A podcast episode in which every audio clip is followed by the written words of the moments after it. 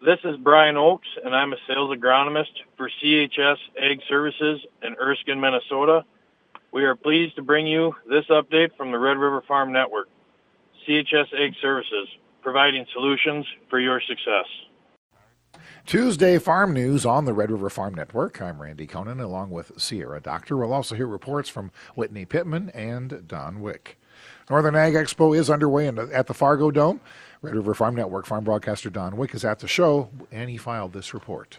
Randy, the day began with breakfast with BASF for farmers and ag retailers here at the Fargo Dome. As of Thursday, Ken Dybert will be taking over as the BASF district sales manager for eastern North Dakota and northwest Minnesota. With the current supply chain issue, Dybert says decisions are being made earlier. You know, strong commodity prices, a lot of optimism, a lot of excitement in the industry. I think that's encouraging some of these decisions as well. But yeah, supply, no doubt. We've dealt with that across the industry here at BASF, and obviously, I don't think there's any company that's immune to it. And that's certainly been a trend, unfortunately, here the last year to 2 years, and I don't think that's entirely going away anytime soon, but we're certainly figuring out and learning ways to manage that more appropriately as we move forward, and I know that's going to be top of mind for everybody here in these early winter meetings as well, and certainly want to discuss that with them and figure out the best plan forward. BASF seed product manager Doug Little says Mother Nature is also to blame for tight supplies of canola seed. The unfortunate part is our supply is not there for the demand we're going to have. A couple of things affected that. One was the drought last year. We had 100-degree temperatures like 11 straight days or something, right during flowering. So seed production took a hit on that. Also, larger seed size than normal. So we weren't able to have the production that we would like to meet the demand this year for that. So that's, you know, we're going to have enough seed out there to cover last year's total sales. So my encouragement is for growers to work with their retail supplier to make sure they have the seed they need to get started this year. Reporting from the Northern Ag Expo in Fargo, I'm Don Wick on the Red River Farm Network. The threat of a railroad strike that has been building in recent weeks has receded after President Biden agreed yesterday to support legislation that would block a walkout by more than 100,000 union members set for the end of next week. President Biden issued a statement yesterday calling on Congress to pass immediate legislation in adopting the tentative agreement between railroad unions. House Speaker Nancy Pelosi also issued a statement saying the House will proceed with legislation as soon as this week to adopt the agreement. More than 400 organizations urged Congress leaders for quick action to prevent a national lockdown on rail movement. National Feed and Grain Association's Director of Communications, Sarah Gonzalez, says the tentative agreement was first adopted in September and would help ease the brakes put on railroad bottlenecks. The president issued a statement urging Congress to adopt that tentative agreement that would require the parties to adopt that agreement without any modifications to avert a potentially crippling national rail shutdown. The deadline for the cooling off period is December 9th, and that is definitely a position NGFA and its members are strongly supportive of. Gonzalez says quick intervention from Congress should prevent a total shutdown of railroads. Congress is really our last step for this situation between the rail unions and the Class I railroads. The Biden administration brokered a deal earlier in September, and 8 of the 12 unions have ratified that agreement, while 4 have voted not to ratify that. And there hasn't been any indication that they are close to any sort of agreement. To avoid a shutdown or a strike, Congress needs to step in. The Biden administration's willingness to urge Congress to intervene in the dispute between the railroads and their unions is adding some support to the grain markets. AgMarket.net market analyst Jacob Burke says while this is a fluid situation, this is welcome news. You know what I've looked at here today, and that's pretty fresh news, and you're getting a lot of secondhand information right now. But the way it looks to me, like they're prepared to make the move. It looks like they have a plan in Congress now. I think that's the last thing that the unions want, but they are prepared to keep the market moving, and it kind of makes the market feel pretty comfortable. And I think that is a little bit of comforting to know that, hey, they are planning to step in. They have the preparations just to keep the rail lines moving, and just, you know, all of commerce, actually. That gives a lot of comfort. Burke says there is a little less uncertainty surrounding grain transportation. You got to look at what could that do in these grain plus areas that could have corn that just can't get out the door, and they can't go anywhere with it. We're getting to that first of the year time frame as we go through this month of December. You're seeing a lot of deferred or priced later contracts that guys are just waiting till the end of the year. I think if the market keeps moving, at least we keep chewing into that. But if those guys are waiting for the first of the year to sell some grain, all of a sudden there's just nowhere to go with it. That could be detrimental to their cash flow for sure. China has moved quickly to suppress protests that erupted across its country against the government's zero-COVID policy. The protests were triggered by a fire last Thursday, which killed at least 10 people. The city has been in lockdown for more than 100 days. And the Chinese government has since announced it would lift lockdown in stages, but protests have rapidly spread to 15 other cities. Protests are calling for the removal of President Xi Jinping. While traders are watching China's response to COVID lockdown protests, country futures market analyst Darrell Holliday thinks China's economy is a bigger market factor. I think it's very important to say from an economist standpoint, yesterday OPEC announced when everything was down, they were actually going to cut production, even though what the administration just 10 days ago was trying to get them to raise it again and try to get them to, no, we're actually going to cut it. And I always want to point out to people that, everybody says that's bullish. Yes, I understand in the picture, the market scheme it is, but in the big picture it's not, because they're lowering it. They're trying to cut supplies because they know how weak demand is. China's energy demand has been an indicator for that. Red River Farm Network website, rrfn.com, to sign up for the weekly FarmNet newsletter. You can also download this broadcast and follow us on Facebook and Twitter. It's all at rrfn.com. You're listening to the Red River Farm Network. Tuesday Farm News on the Red River Farm Network. Northern Ag Expo is underway at the Fargo Dome. Red River Farm Network farm broadcaster Whitney Pittman is at the show.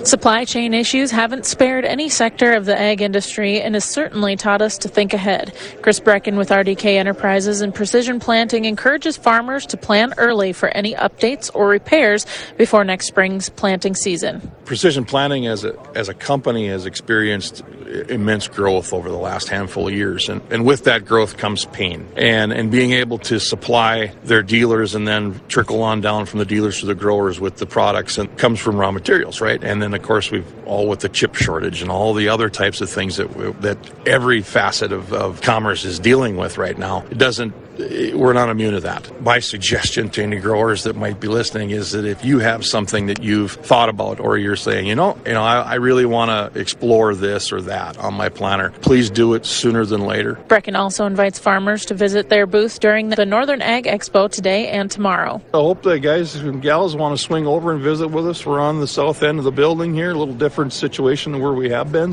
but that's okay. Mix it up a little bit. The trade show floor closes this afternoon at 4:30 and tomorrow at 2 p.m. at the Fargo Dome. Reporting from the Northern Ag Expo with the Red River Farm Network, I'm Whitney Pittman.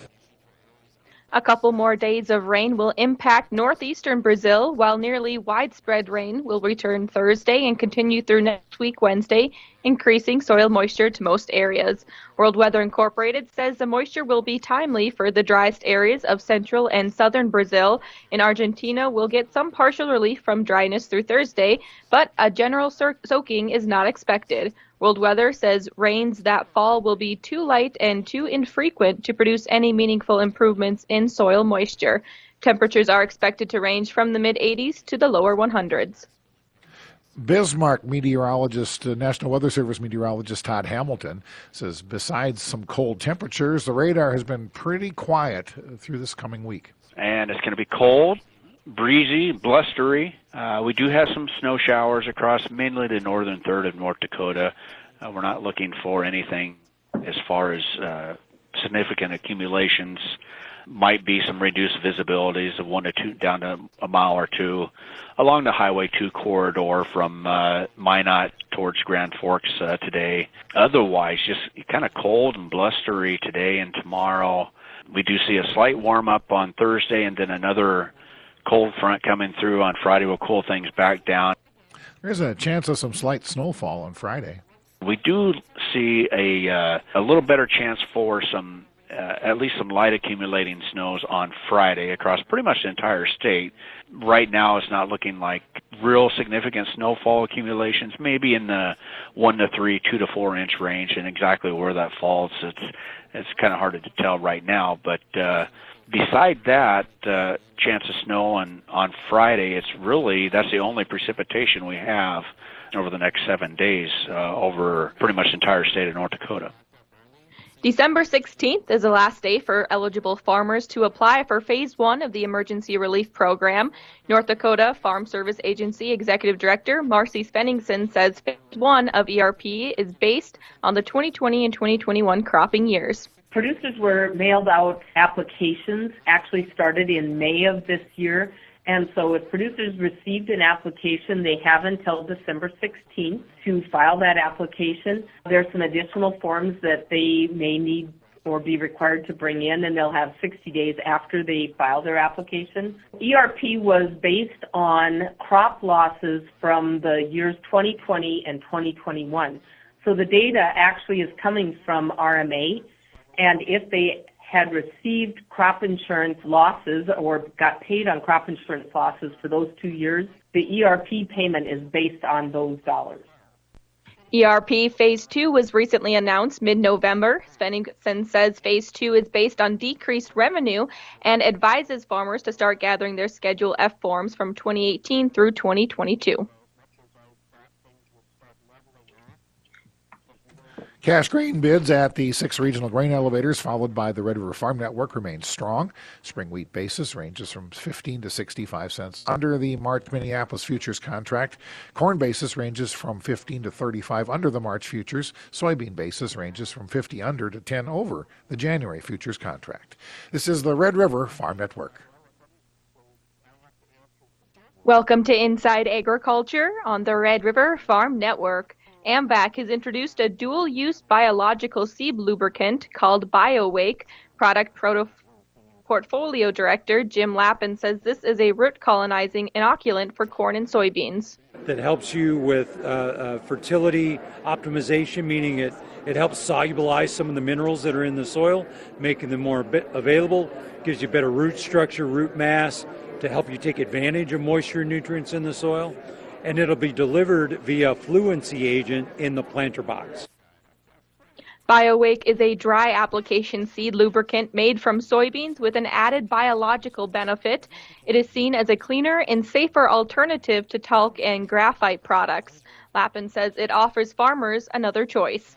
So as you think about the number of problems you may have in a given field or a management zone, today you're limited to kind of one box on the back of your planter, or one or two things you can put your fertilizer or something you put in your seed treatment, right? This gives you more options. Seed treatment has its own limitations, right? I can only put so many things on the seed, right? So this gives you more options, planter box options, in-furrow options. It just gives the grower more latitude to solve problems. 59 U.S. food and ag organizations calling on U.S. Senate leadership to secure Senate confirmation of Doug McCallop as chief ag negotiator in the office of the U.S. Trade Representative, and Alexis Taylor to be confirmed as USDA Undersecretary for Trade and Foreign Agricultural Affairs before the end of the year. The groups say American agriculture need experienced leaders representing the U.S. in international negotiations. The letter was signed again by 59 ag groups, including national corn, wheat, and soybean organizations. Checking markets before we leave you this noon hour. We're seeing wheat in Minneapolis down 8.5 on the December. March is down 4. Chicago December wheat $0.0175 higher. Kansas City December wheat down 5.25. December corn is down 2.25 at 6.66.5. March is down $0.01 at 6.70.25. January soybeans $0.0175 higher, 14.59. March is up 2.25 at 14.65. Canola $20.60 a metric ton higher at 838.40 Canadian. December live cattle 22 cents higher at $152.80. January feeder cattle up $1, and December lean hogs 40 cents higher. Thanks for joining us. Have a great afternoon. This is the Red River Farm Network.